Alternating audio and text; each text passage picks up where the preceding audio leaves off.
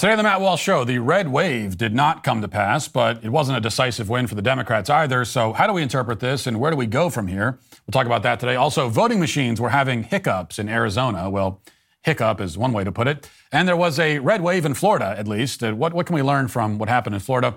The women of The View try to explain what qualifies as okay free speech. In our daily cancellation, a New York Times writer accuses Jennifer Lopez of feminist heresy for taking her husband's last name. How dare she? All of that and more today on The Matt Walsh Show.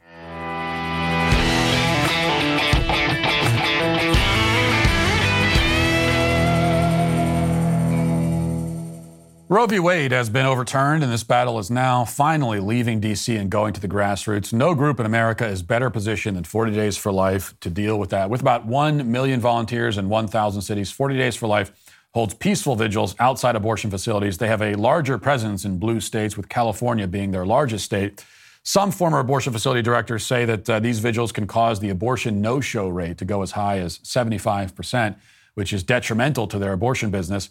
These law abiding vigils have closed many abortion businesses in America, and nearly half of those closed abortion facilities were in liberal cities where abortion remains legal, including closures in San Francisco, Chicago, and Seattle. 40 Days for Life is effectively changing hearts and minds in the grassroots to end abortion.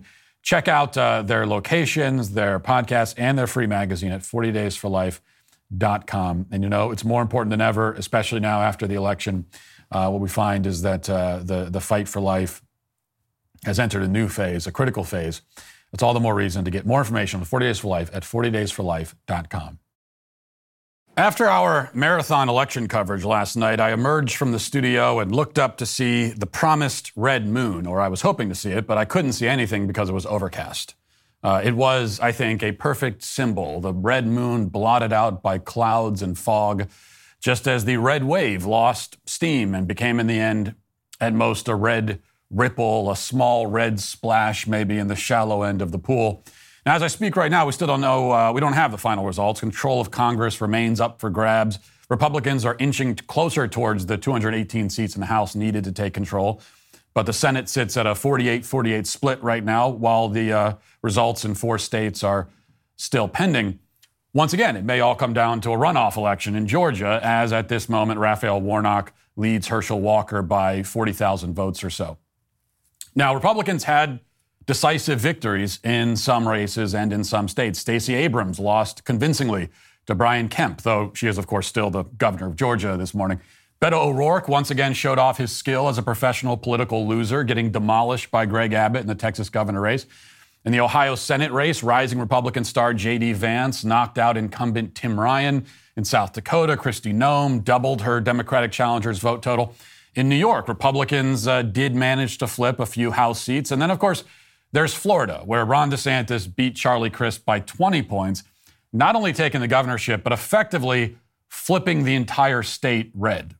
So Florida is no longer a swing state, it is a red state. And that's something that even the media had to begrudgingly admit.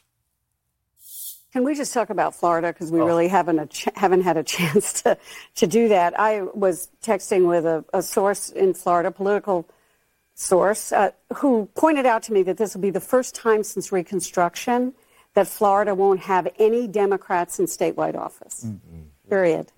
So, and DeSantis's victory, the, the Miami Dade. Florida, once a perennial swing state, it turned blue for Obama twice, then red for Trump twice. Now it appears solid red, thanks in part to a huge effort in voter registration on the Republican side and the powerful Latino vote leaning further and further red. Even the Democratic stronghold of Miami Dade County turned red for the first time in 20 years. Can I ask you, while we've got you, um, if there's any single result or any single trend that's evident thus far that surprised you the most tonight? Obviously, all of us looking at this stuff and hearing both sides make their projections, you sort of weigh everything based on what you know and what you can view yourself. But as somebody who's been inside these kinds of campaigns, what has struck you as legitimately unpredictable in tonight's results? Well, first of all, the divergence between Florida, which, you know, can't sugarcoat a disaster for the Democrats. Disaster for the Democrats, indeed, in Florida, but the entire election nationwide was not. In fact, the disaster went the other way in some cases. Dr. Oz uh, may now lay claim to the most humiliating Republican political defeat in American history, losing his Senate race to a man with brain damage. Fetterman, an oafish, ridiculous man child who lived off of his parents' money until recently and campaigned on releasing violent criminals from prison, and then suffered a stroke, almost entirely destroying his ability to understand English or speak it, both of which skills that he uh, hadn't quite perfected even before the stroke still managed to win. He was one of the weakest candidates ever fielded by a major political party in the United States, and somehow Republicans managed to field an even weaker one. So we'll return to that in just a moment. But staying on the depressing side of things, uh, both Gretchen Whitmer in Michigan and Kathy Hochul in New York won their races. Now, you could say that both races were uphill battles for Republicans, and that would be true. You could try to find a moral victory in the fact that Lee Zeldin, the Republican challenger in New York, made it within striking distance. In fact, he did better than any Republican gubernatorial candidate in that state in years. But there really are no moral victories in politics. There are only victories and defeats, wins and losses. And the fact is that Nurse Ratched in Michigan and her awkward aunt in New York both won their races. That's it. So, no matter what happens from here, it will not be the Republican blowout that many of us expected. Neither will it be a resounding victory for the Democrats. The voters certainly are not giving the Democrats a mandate. They might not even give them control over Congress, let alone a mandate. But they also aren't delivering a sharp rebuke. So, where are we left? We're left with an electorate divided, confused, uninspired. And here are my takeaways at this point. First, as a believer in personal accountability, we cannot ignore the role of the voter in their own voting decisions. In fact, one might even say that the voter is 100% responsible for his own vote, which means that voters in New York and Michigan, for example, chose feckless tyrants who locked them down during COVID but refused to lock up violent criminals to keep their community safe. They chose moral incoherence and tyranny. In Pennsylvania, they chose a vegetable. In many states and in many races, they chose to reward the people who are actively making their lives worse exit polls, for whatever they're worth, which clearly isn't much, did consistently show that voters are angry, they're dissatisfied with the direction of the country, and yet, in so many cases, they chose more of what they're not satisfied with. They, they think we're on the wrong path, and they decided that we might as well keep driving down it.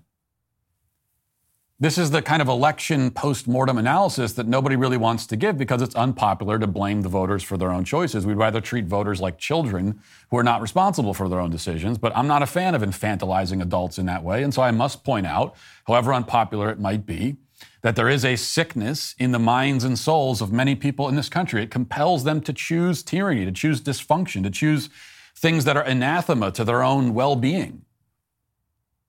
And this election isn't isn't that isn't you know breaking news from this election. We we've known that's the case for for a long time now, and we have to confront that fact whether we like it or not. And I certainly do not like it. Second, all of that said, we cannot let the Republicans off the hook, not by a long shot. Yes, it is it is actually, in a literal sense, insane for Pennsylvanians to choose a cucumber to represent them in the United States Senate but it's not as though the Republican alternative was highly appealing. I mean, Dr. Oz is a snake oil salesman fraud, as I said during the primaries. He's a carpetbagger phony who didn't even live in the state he wanted to represent. I actually largely agree with, and, and there are some conservatives who are making fun of this, but I, I largely agree with this assessment from Claire McCaskill on NBC. Listen. I don't think we should leave the conversation of Oz and Fetterman without talking about authenticity. Yes. John Fetterman kind of oozed authenticity. Yeah. He was who he was. He dressed how he dressed. He was comfortable in his own skin. Meanwhile, we had crudités. And then, maybe the biggest sin of all, the Sunday before the election, or Saturday before the election, he makes reference to people, Oz does, in Pennsylvania. He says, go out and find 10 voters before the Steelers game tomorrow. the Steelers had, had a, bye. Had a bye. They didn't even play the next day. He didn't even know the Steelers' schedule. Now, that is really yeah, political malpractice in a state like Coast. Pennsylvania.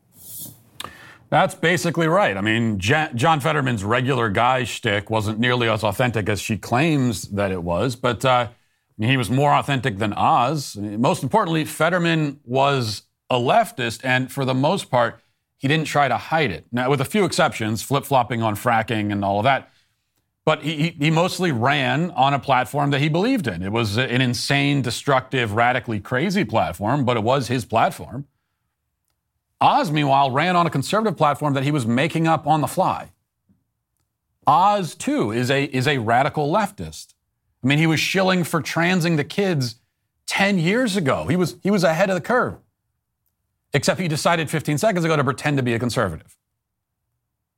Now, voters shouldn't want to vote for a radical leftist, but if they do, why would they choose the one pretending to be a conservative when they have the authentic article available to them? Right? The, the authentic leftist who embraces his leftism. If that's what they want, that's what they're going to take.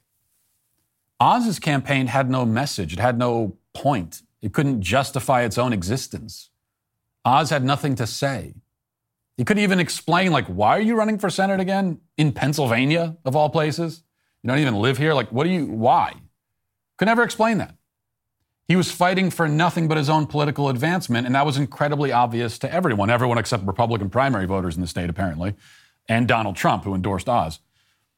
Yet, this is symptomatic of a much larger issue with the Republican Party nationwide. It has no message, it has no point, it has no coherent platform, it has no leadership.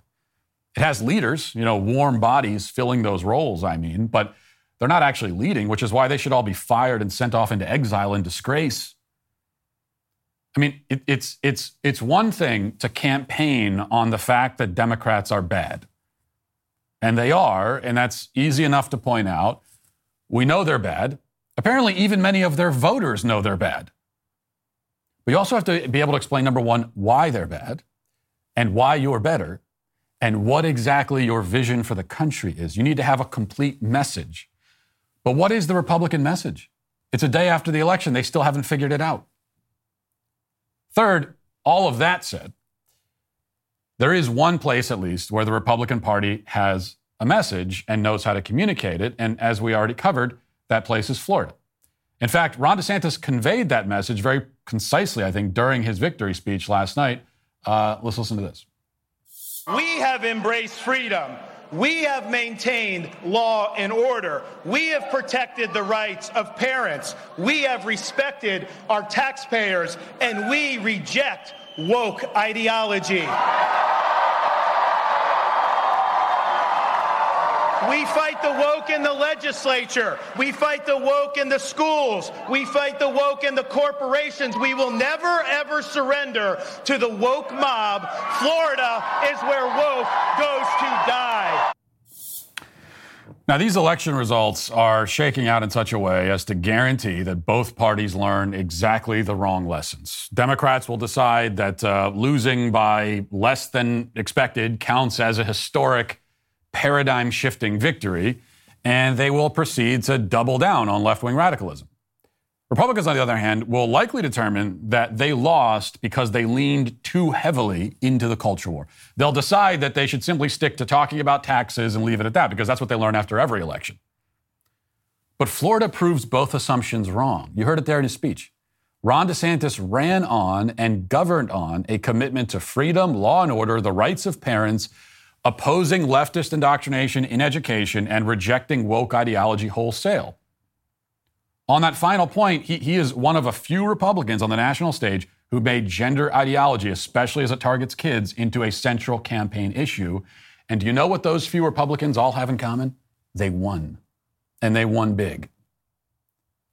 Ron DeSantis fights the culture war. He fights it boldly, and he fights it not just with speeches, but with law and policy, and he wins. He doesn't just win. He, he flipped deep blue parts of his state red with his strategy. He took entire Democrat voting blocks away from them. He won the Latino vote. And not by pandering, but with a cultural, family first message. And it turns out that's what Latino voters are looking for. I mean, many of them uh, come live in multi generational households. They value family. So they don't need to hear Latinx and uh, they don't want to hear the LGBT. They don't want to hear about that. They want to hear about the rights of parents, protecting kids. That's, that's, what, that's what many Americans want to hear about. DeSantis is perceived as the governor most invested in the culture war and most willing to fight it. And this was the result. That was the result. Okay? And on top of that, he is simply an effective and competent governor in a country that has too few of them. So, and you need to have both of those. Okay? Because you can't just uh, like talk about cultural issues and all of that. You also have to govern. He does both. The common thread connecting the underperforming Republicans is that most of them, not all, most of them were empty vessels with no coherent vision or message. And despite of what you'll hear in the coming weeks, they mostly shied away from the cultural issues. Or they were too busy, you know, sucking up to Donald Trump, thinking that that would bring them over the finish line. And that brings me to my final point, which is that we can whine and cry about this and throw up our hands in defeat, you know, and that's it. Or we can see this as an opportunity. Because again, neither party has a mandate. Neither party came away with a landslide victory on a national scale. The voters, as I said at the top, are listless, confused, apathetic, uninspired. They're looking for leadership, for a message, for something and someone to rally behind. Are we going to give that to them or not? Now let's get to our five headlines.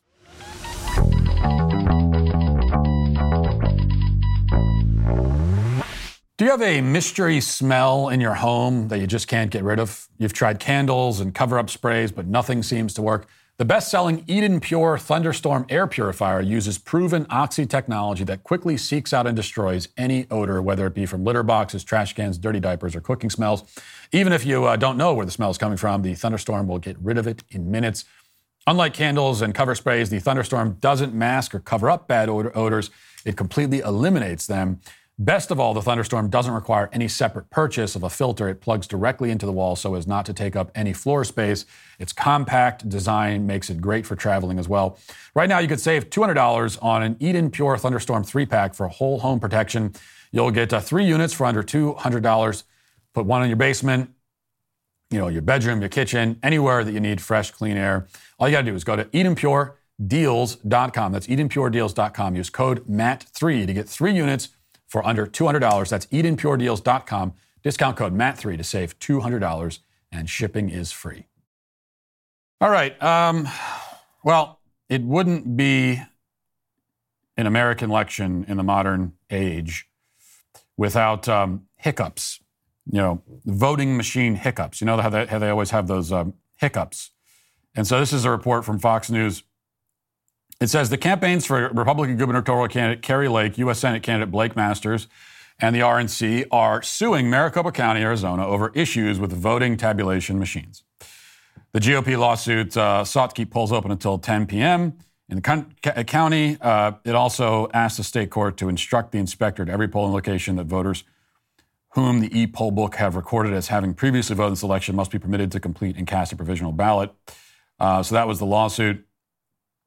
And what this comes from is, uh, as as we say, or as the Maricopa County Board of Supervisor uh, Bill Gates told Fox News, there was a hiccup, and the hiccup led to uh, twenty percent of the voting machines going down, just like that. The GOP lawsuit said that the issues hit at least thirty six percent of all the voting centers. Now, the fact that we always have these kinds of issues, the fact that they are so often in the same places, like Maricopa County is always a problem. Um, it, it, like at a certain point, it becomes a conspiracy theory to claim that or to assume that there's no intentionality behind any of it. That becomes the conspiracy theory. You have these kinds of issues every single time, burst water pipes, whatever. Like you, you just you know it's going to happen, and it does. And it's happened here too. So, as, as I've said many times, like first of all, is there cheating in an election? Of course there. I mean, absolutely. That's just a fact. Uh, the only question becomes where is it happening? On what on what scale did it happen? But just to deny it wholesale, as Democrats like to do, again, that's just that's the conspiracy theory. Because now they don't want to talk about voter fraud. Uh, for them, they they say they talk about voter suppression. And uh, in fact, they were they they were doing that last night. There were left wing pundits on. There was one on MSNBC, for example, blaming voter suppression, and in fact saying that uh, this doesn't count as a fair and equitable election in Georgia because Stacey Abrams didn't win. The thing about voter suppression is that you know, to, to use a, a term I find myself using a lot recently, that is unfalsifiable. That's an unfalsifiable theory to say voter suppression, because what you're claiming is that, well, there are a whole bunch of voters who would have voted, but they didn't. And the reason they didn't is because the vote was somehow, in some really abstract way, suppressed. Like they were convinced in this some kind of mind game to not go and vote. So you, you can always just claim voter suppression, it's unfalsifiable. Now, on the other hand, when we talk about potential issues of voter fraud, cheating, rigging, that sort of thing, you can point to actual things that are happening, like a voting machine hiccup, for example. And also, we can look at what they're doing in, in broad daylight. You know, tr- uh, opening up early voting, turning election day into election month, election two months, election three months, going out of their way to make the election less secure. Um, these are all these are all attempts to in effect rig the election. And then that's to say nothing of the media and big tech, as we know, they did Hunter Biden laptop. That's the most infamous example. It's certainly not the only example. It's a full it's a it's a full court press all the time, but especially around elections, to get rid of and suppress anything that might be inconvenient or embarrassing for Democrats. They did with Hunter Biden laptop, but they do that with everything. And all of these are efforts to influence and, in effect, rig the election. All of that is happening. Uh, there's also this a lot of the analysis this morning focuses on Trump, and a lot of that analysis is like this from CNN. This is a typical typical article here. It says former President Donald Trump's endorsements for political candidates in close, high profile races have not yet given Republicans the swift and sweeping victories they had anticipated for this election cycle, despite many GOP hopefuls banking on his support to propel their campaigns. Many critical midterm races have yet to be called as of Wednesday morning, but so far, no Republican endorsed by Trump in a toss up gubernatorial, U.S. Senate, or House race has won. Among those toss up races where Trump had publicly backed a candidate, CNN projects the governor seats in Wisconsin and Kansas, a Senate seat in Pennsylvania, and four House seats are going to Democrats. The Trump backed candidate with the highest profile who pulled out a win was J.D. Vance in Ohio, who is projected to become the next U.S. Senator from Ohio after defeating Tim Ryan. Um, Trump has traveled across the country, stumping for Republicans at huge rallies that mirrored event programs of his past presidential campaign stops, and so on and so forth. Now, right, not, not all of Trump's candidates did poorly. Uh, J.D. J.D. Vance, good example of one who did well. And we say Trump's candidates, it's like they, he endorsed them, but they, they, he didn't own them. And J.D. Vance in particular.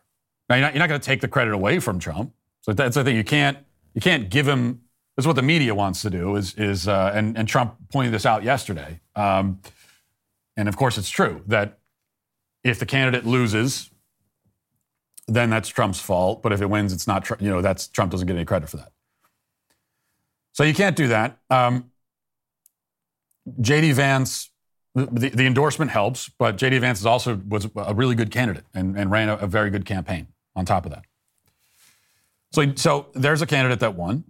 Um, and some of the ones who, who may or may not lose were still good choices in my view. I mean, I like Blake Masters in Arizona. Uh, I would have chosen him too if I was Trump. I would have endorsed him. Uh, and I, I, don't know if he's going to win or not at this point. It's still, I guess, it's it still hasn't been decided. And you also can't blame Trump entirely for a candidate's a candidate's loss, obviously. But the f- fact is that he made some awful choices. Principal among them was Oz, but that's not the only one. And these again are these are it's it's not it's one thing to come along during the general election and endorse the Republican, okay, and then the Republican loses. Well, you know you can't be blamed for that, obviously. But Trump actually, you know, Trump is the reason, most likely, that Dr. Oz became the Republican nominee, endorsed him in the primaries. And then that nominee went on to lose to a vegetable. It's not like this was unforeseeable. Okay, it's not like this is this is some sort of uh, twist ending that nobody could have seen coming. Many of us were saying all along it cannot be Dr. Oz. Whatever you think of the other candidates in the in the GOP primary, Oz cannot be the guy. He's a fraud. He's a phony. He doesn't even live in the state. Nobody's going to take him seriously. The fact that he was on TV doesn't matter. Nobody cares about that. No one's impressed with that anymore. And we said that, and it was to no avail. So, what does this mean? Does it mean that uh, everything Trump, that every pick Trump makes is, is, is wrong? No, but it, it, does mean he doesn't have a, a Midas touch, far from it. Um, and then there's the bigger point that Trump sort of reasserted himself into the election conversation in the days leading up to Tuesday. And that doesn't appear to have helped very much either.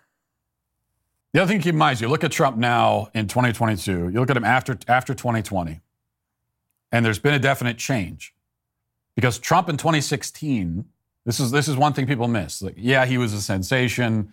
Uh, yes, he was uh, you know a, a celebrity and, and and all of that, and he still is all those things. But he also it, it was a very message driven campaign in 2016. Like, you knew what the message was. It was a forward looking, message driven campaign, and people forget that. Uh, it's not just a personality cult. People got behind Trump because they believed in his message. And he, and he hammered that message home constantly. Immigration, build the wall, right? Uh, that, was, that was probably the, the, the number one thing, but also drain the swamp, dismantle the establishment. Now, we can talk about how well he followed through on any of those things when he was actually president, but that was the message, and it was a message driven campaign. And there's this, you know, the, the, media wants to pretend that, that Trump of 2016 was entirely personality cult. That's all it was. Yeah, there's some element of that. There's an element of that with every, with every, you know, politician on a national scale. With Trump being at the, being at the level that he is, it's, it's, it's, it's a much, much greater element. But even so, it's message driven. You look at him now, though, and, and like, what is the message? It's it's what it's there's I'm not even sure what we talk about the problem with Republicans not having a message. What's your point? What's your message? That includes Trump. One of the, he's one of the principal violators here. What's your what's your message? What does all this mean? Well, it means there needs to be a real primary in 2024. You know, if you're a Ron DeSantis supporter, there's no point in complaining and saying that Trump should just not run and should endorse DeSantis. It's not going to happen. And if you're a Trump supporter, there's also no point in saying, well, DeSantis should stay out of it and just, this, this rightfully belongs to Trump. It doesn't rightfully belong to anyone. No one's a king. You got to run, you got to win. And so now this is what we should be pushing for. This is, this is what we're, we're, we're gearing up for, is a, a, 20, a primary for 2024 knock down, drag them out. And it's not just going to be Ron DeSantis and Donald Trump either, by the way. There's going to be a bunch of them jumping in there. We might as well embrace that. Let the best man win. All right, not all bad news. Uh, actually, some very good news. Here in Tennessee, where our incumbent governor, by the way, Bill Lee, won easily. Uh, Bill won. This is the first, well, Bill Lee won easily. We also have the legislation, which is Bill number one, that has uh, just officially been filed uh, the first piece of legislation of the season, which bans the gender transition of minors in the state. Uh, we've been fighting for this, and now we have it. Now it's here. So here's the press release from Majority Leaders William Lamberth and Jack Johnson. Let me pull it up. Um, it says Tennessee Majority Leaders William Lamberth and Jack Johnson today introduced the Protecting Children from Gender Mutilation Act, providing the nation's strongest protections against the removal of a child's healthy body parts. House Bill one, Senate Bill 1 bans medical inter- interference that alters a child's hormonal balance and procedures that remove their organs to enable the minor to identify as a gender different from their biological sex. So, this is not just banning the uh, surgical procedures on minors. Of course, it does ban that. But very crucially, it also bans the drugs, you know, puberty blockers, hormone drugs, and all that. That's all bans. It creates a private right of action, allowing a minor injured due to a violation of the law to sue for damages. The legislation also allows courts to impose an additional $25,000 for each violation. Republican leaders committed to uh, ban gender disfiguring procedures for minors after troubling videos surfaced on social media in September. Reports from Daily Wire's Matt Walsh showed a local medical provider promoting so called gender affirming care as a huge moneymaker. The report raises nationwide awareness and serious ethical concerns about procedures performed on minors at pediatric transgender clinics across the country. Uh, and then we've got the bullet points. The, the statement goes on for a while, but the bullet points, just to review the Protecting Children from Gender Mutilation Act, filed today, one creates a private right of action allowing a minor or parent of a minor injured as a result of the violation to sue for damages. Uh, allows a child to bring a civil cause of action against a parent if a parent consented to the violation on the minor's behalf. Allows courts to impose a $25,000 penalty per violation. Requires the state attorney general to establish a process for reporting violations of the law. Allows the state attorney general to bring an action against a healthcare provider for knowingly violating the law within 20 years of the violation. Uh, within 20 years, that's important too. Uh, and then also the bill makes exceptions for children born with chromosomal anomalies or congenital defects. Now, um, so there's two key points here. Well, three. I mean, the first is that these procedures are banned. That's the most important thing. The second is the financial compensation aspect of this, which I think is really important. Uh, because there are a lot of people, a lot of minors that are being victimized by this stuff, but they have no recourse. They have nowhere to go the law, because the law doesn't allow it. The law doesn't allow them to sue for medical malpractice because, according to the law in these states, technically, even though what is happening to them is this Frankenstein butchery, it's technically legal, and so they can't sue. They got so they, there's just there's no recourse. There's nowhere to go for for justice, nowhere to go for cons- compensation. Not that you can ever be fully compensated when your body is altered in this way and disfigured permanently, but there's nowhere for them to go. That's going to change in Tennessee. So they have somewhere to go and they can sue. I also think it's great that they that the children they can not only sue the medical providers who did this to them, but they can also sue their parents if if their parents were complicit. And uh, I, I don't know how people are going to react to that or, or, or take that. But as far as I'm concerned, that is exactly what needs to happen. Because in, in, many of these cases, not all, but in many of these cases, these parents are the number one villains. Yeah, there's the doctors, okay, and they're in it for the money, and it's a big cash cow and all that. We know that from the videos that we posted. But the parents, like, at least you can.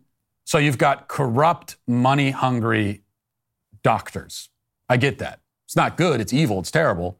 But I, I sort of understand the concept that there are corrupt, money hungry people out there that will do terrible things because they get paid. And you, you, you understand their motivation. Um, it's uh, the motivation shared by many evil people who have done many evil things over, over history. But the parents, I mean, what's your motivation to consign your children to this? And I'm being somewhat rhetorical here. I know some of the motivation. It's, it's a form of virtue signaling, it's a lot of different things. But they need to be held accountable too. And there's one other point in the way that this bill was written that I also want to point out, um, which is that the, the bill makes the gender transition of minors, a, it makes it a prohibited medical practice, okay, bans it as a medical practice. And what does that mean? It means that, well, it means you can't do it. It's, you're banned. If you do it, you lose your, your medical license, uh, along with all these other penalties that, will, that, that come down as well. But it's not criminalized. It hasn't been made a criminal matter.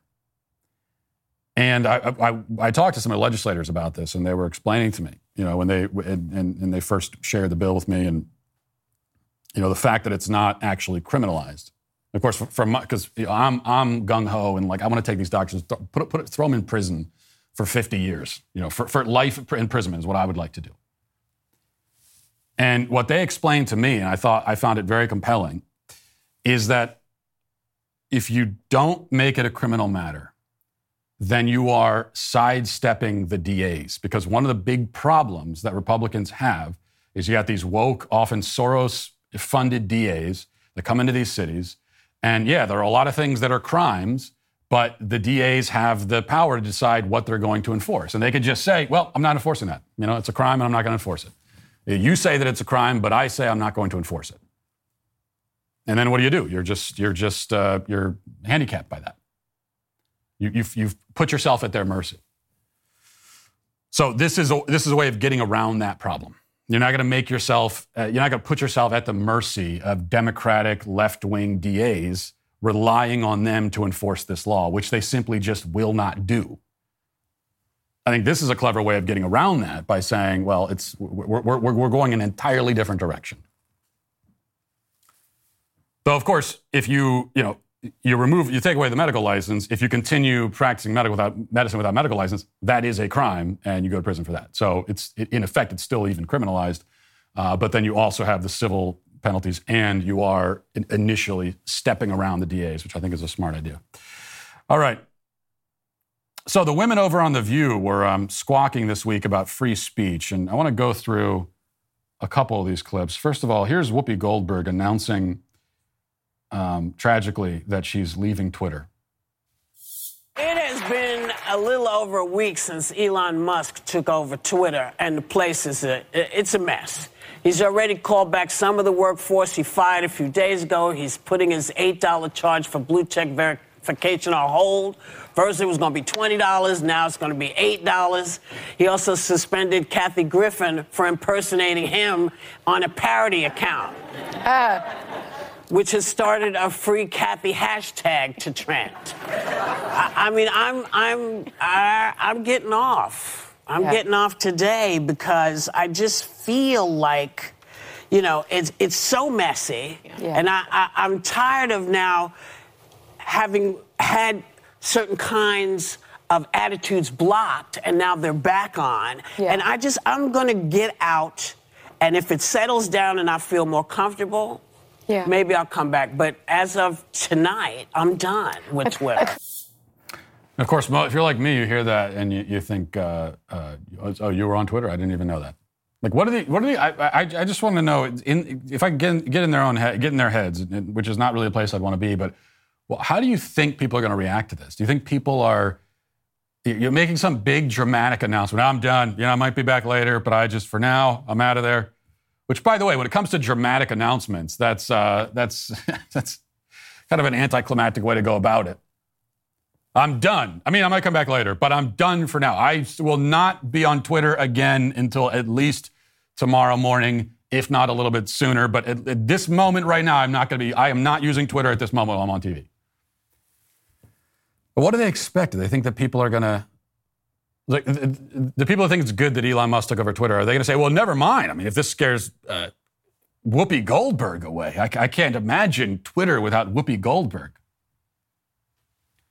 And then you also see once again just the total absolute fragility of these people.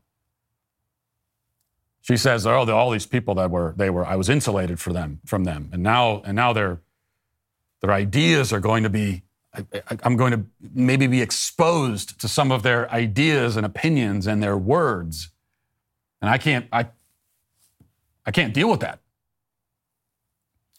She also has some thoughts on the nature of uh, free speech. I think this is in clip six.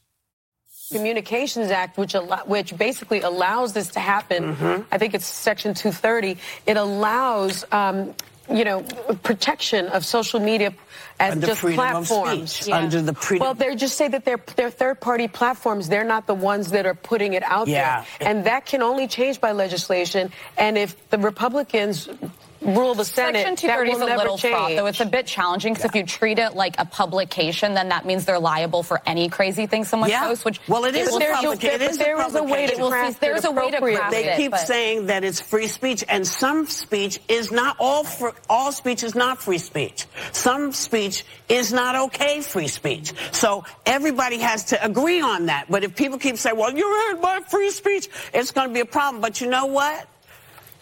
This is going to be, this is our problem. But ain't my problem today because I'm out. Some speech is not okay free speech. That's that's it. So that, you know, there's been this debate for centuries, really, about about free speech. What is free speech? What counts as free speech? And um, is free speech absolute? And Whoopi Goldberg has, I guess, settled settled the debate entirely. She says that, you know, some speech is just not okay. And how do we know if it's not okay or not? I guess she'll tell us. Meanwhile, although this maybe has been a debate, um, I've never found the debate all that interesting because to me, now they're always around the margins. There are always going to be the harder kind of cases. But for the most part, you know, when you like 99.9% of all the speech that goes on, it, it's, it's really easy to, to determine whether it, quote, counts as free speech or whether it ought to count as free speech or not. Okay? And the things that shouldn't count as free speech, generally speaking, if you're making direct violent threats against someone, actual threats, and using a pronoun you don't like, that's not a threat. Disagreeing with you is not a threat. Saying something like, I'm going to come to your house and kill you, like saying the things that trans activists say to me almost every day, that's a threat. That's clearly a threat. So that's not free speech, at least it shouldn't be um, trying to explicitly encourage other people to cause harm to someone or to commit a crime. Again, that clearly shouldn't count as free speech. Uh, defamation, right? Slander, libel, any any any form of, of speech, written or spoken, where you're lying about someone in order to cause them harm, not free speech. And those are pretty much all the exceptions. You might be able to come up with a few here and there, but you, you, you know what the exceptions are when you see them. It's, it's pretty rare when you come across an actual hard case of trying to determine, oh, does that qualify as free speech or not? Because again, I think 99.9% of it we all know. And most of the speech that goes on on social media, it's uh, it, people might be vulgar, they might be, you know, they might be cruel, they might be rude but they're essentially just expressing their opinion. And if you're expressing your opinion, that's free speech, and that ought to be allowed on social media. It ought to be allowed on Twitter. If Twitter is saying, I mean, if, if Twitter is saying that they've got, if Elon Musk is saying is a commitment to free speech, if that's what he's saying, that's what he wants to run his company, then that means that people should be able to simply just express their ideas and their opinions, and that's it. And if you don't like what someone says, you can disagree with them. You can even block them. There's a lot of, you can choose not to read it. There are a lot of ways around it. But to me, it's not all that difficult. Let people speak, let them voice their opinions. That's it. That's all. Uh, speaking of letting people speak, let's get to the comment section. Who makes Twitter mob fly off the handle with rage? Who's to blame? It's a sweet baby. You know, while today's coffee often comes with hints of soy, Black Rifle delivers an entirely different experience. Bold, strong, and delicious Black Rifle coffee is the coffee that I choose to get me through the day. Black Rifle Coffee is veteran founded and operated. Their mission is to help service members successfully transition from the military into entrepreneurship. They provide assistance to veterans who seek to launch businesses of their own with the goal of helping more companies like Black Rifle become a reality.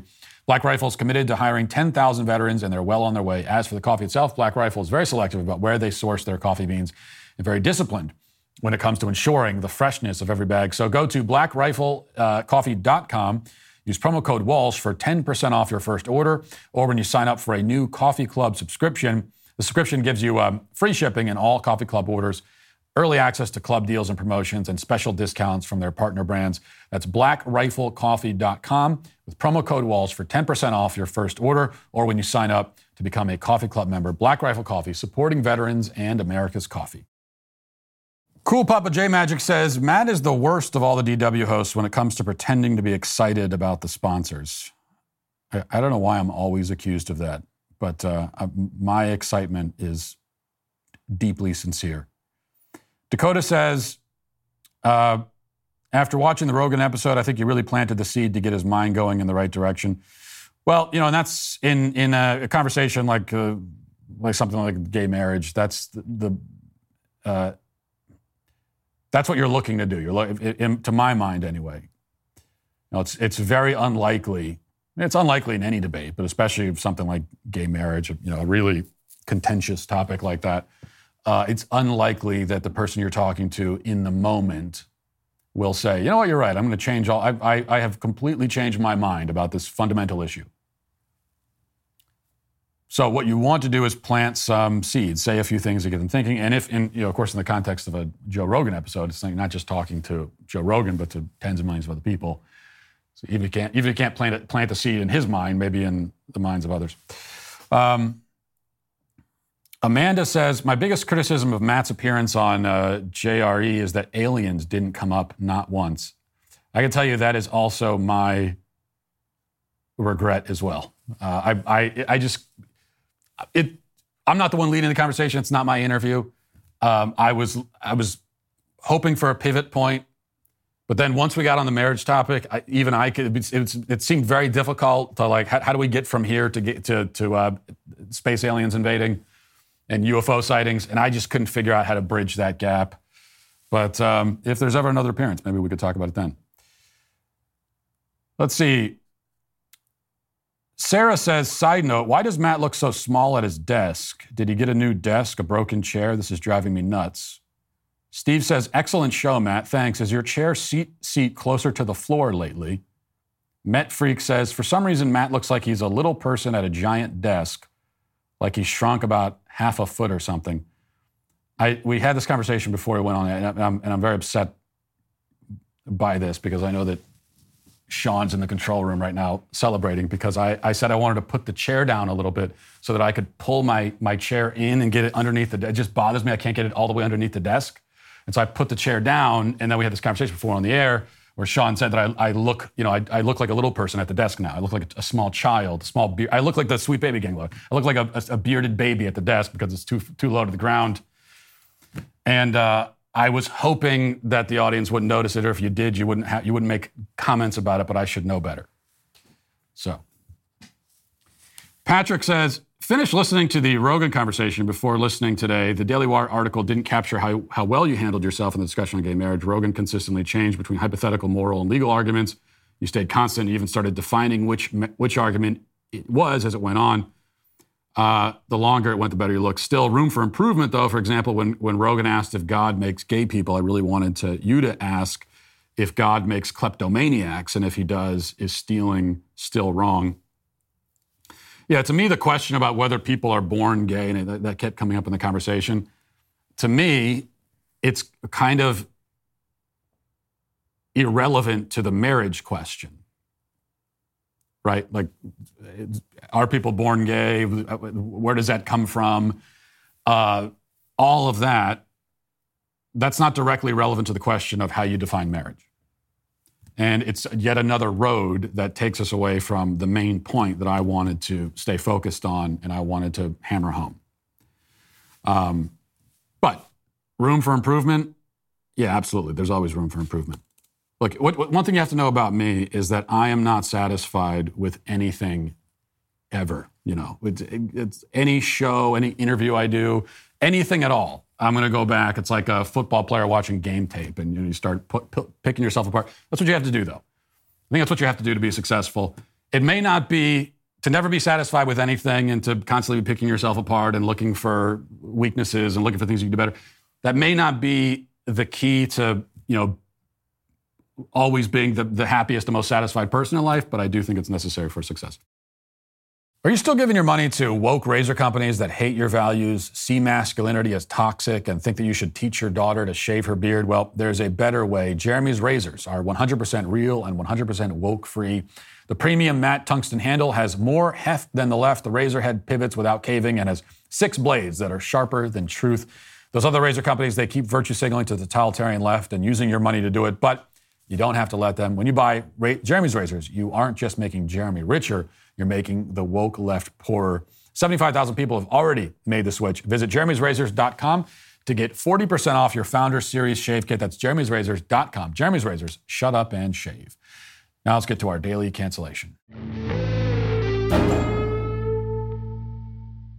Today, for our daily cancellation, we turn to the New York Times and a writer by the name of Jennifer Weiner. Uh, back in July, Miss Weiner wrote an article reflecting on a very important national issue that Jennifer Lopez had gotten married to Ben Affleck and taken his last name. I only became aware of this article because Lopez reacted to it this week in an interview with Vogue magazine. And as you know, I am an avid reader of Vogue magazine.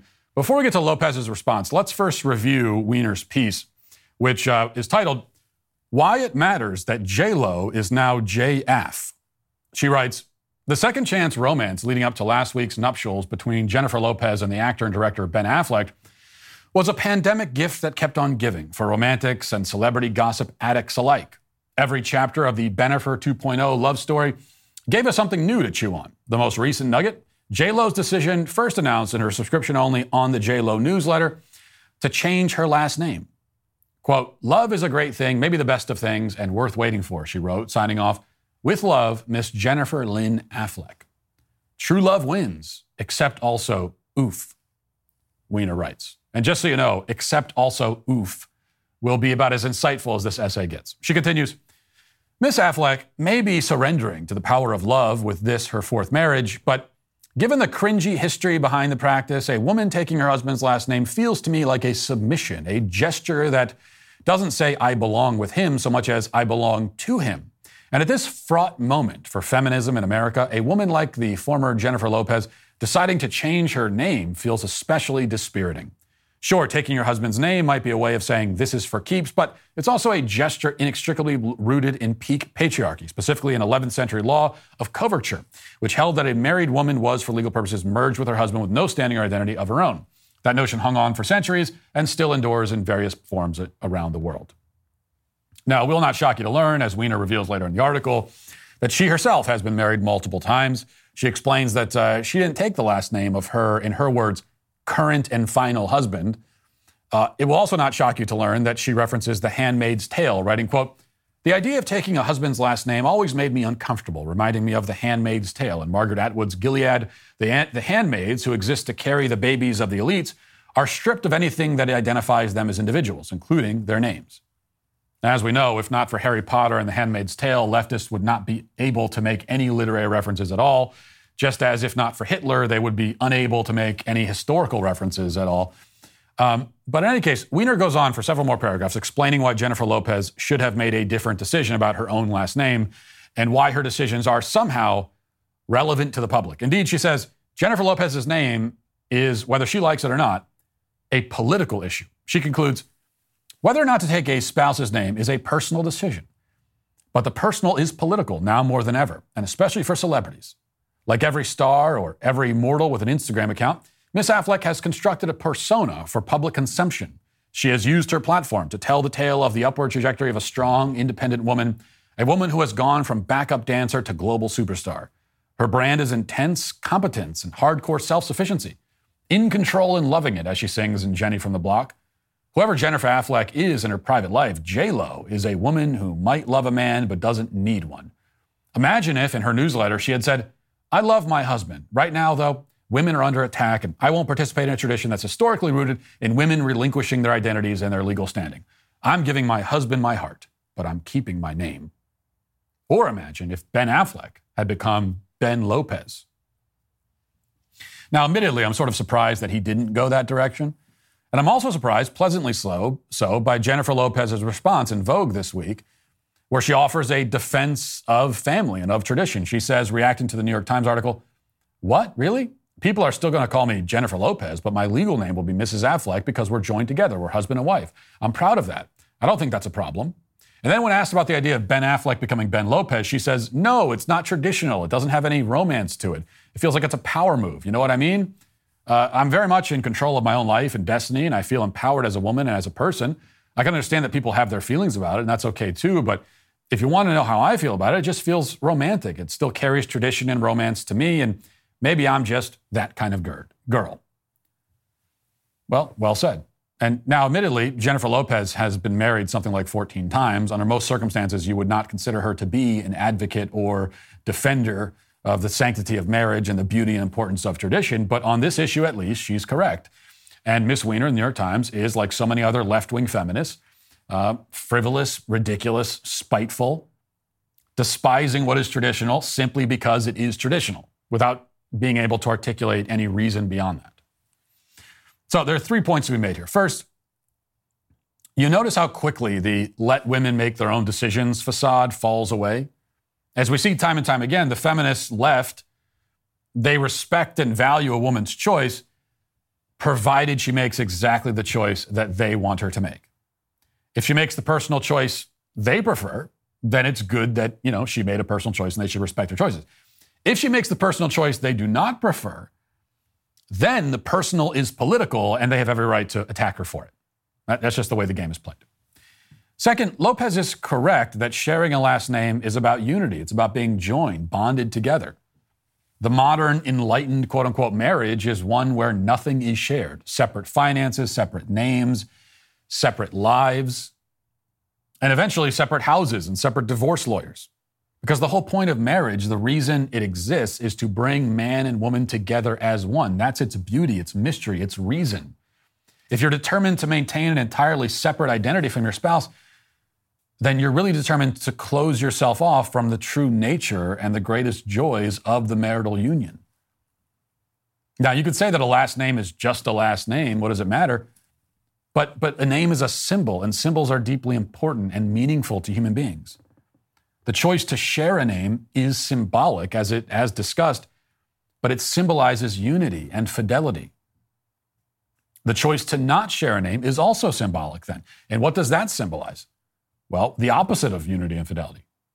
One of my favorite Avett Brothers song called uh, Murder in the City says, Always remember there was nothing worth sharing like the love that let us share our name. And that's what, that's what it symbolizes. Man and wife share a name because of the love that bonds them together.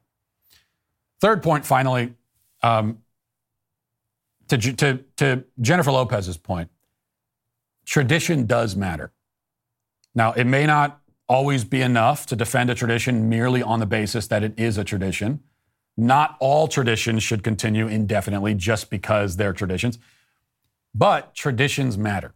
They tie you to your ancestors, to your heritage, to your past. Our ancestors speak to us through tradition. Traditions are their voice, the democracy of the dead, as Chesterton said. What this means is that if you're going to tear down a tradition or, or get away from one, you better have a very good reason. We may not continue every tradition, but there needs to be a reason to discontinue it, a compelling reason. But because, you know, even if at first you, are doing something and you're, and you're saying, well, why are we doing this? And the fact that generations and generations and, and, and, and, and for centuries and millennia before you, people did that thing, that's, that's, that's like an indication that there's something worth doing here. And again, that's not always going to mean that you should continue it. But to just reflexively say, oh, we're not going to do this anymore. That's the problem. And the left reacts reflexively to tradition. Only their reflex is to reject it. It may not always make sense to defend traditions merely on the basis that they are traditions, but it makes even less sense to attack them merely on the basis that they are traditions. In the case of marital names, the tradition is good because, as we've already covered, it fosters unity and a shared purpose and a shared identity. It's also good because it is a tradition. It became a tradition because it's good and meaningful. And the fact that it is a tradition only makes it all the more good and meaningful. And that ultimately is why the left wants to dismantle it, because they seek to dismantle everything that is good and meaningful, especially if it's traditional. And that is why Jennifer Weiner, not Lopez, is today canceled. And that'll do it for this portion of the show as we move over to the members block. Hope to see you there. If not, talk to you tomorrow. Godspeed.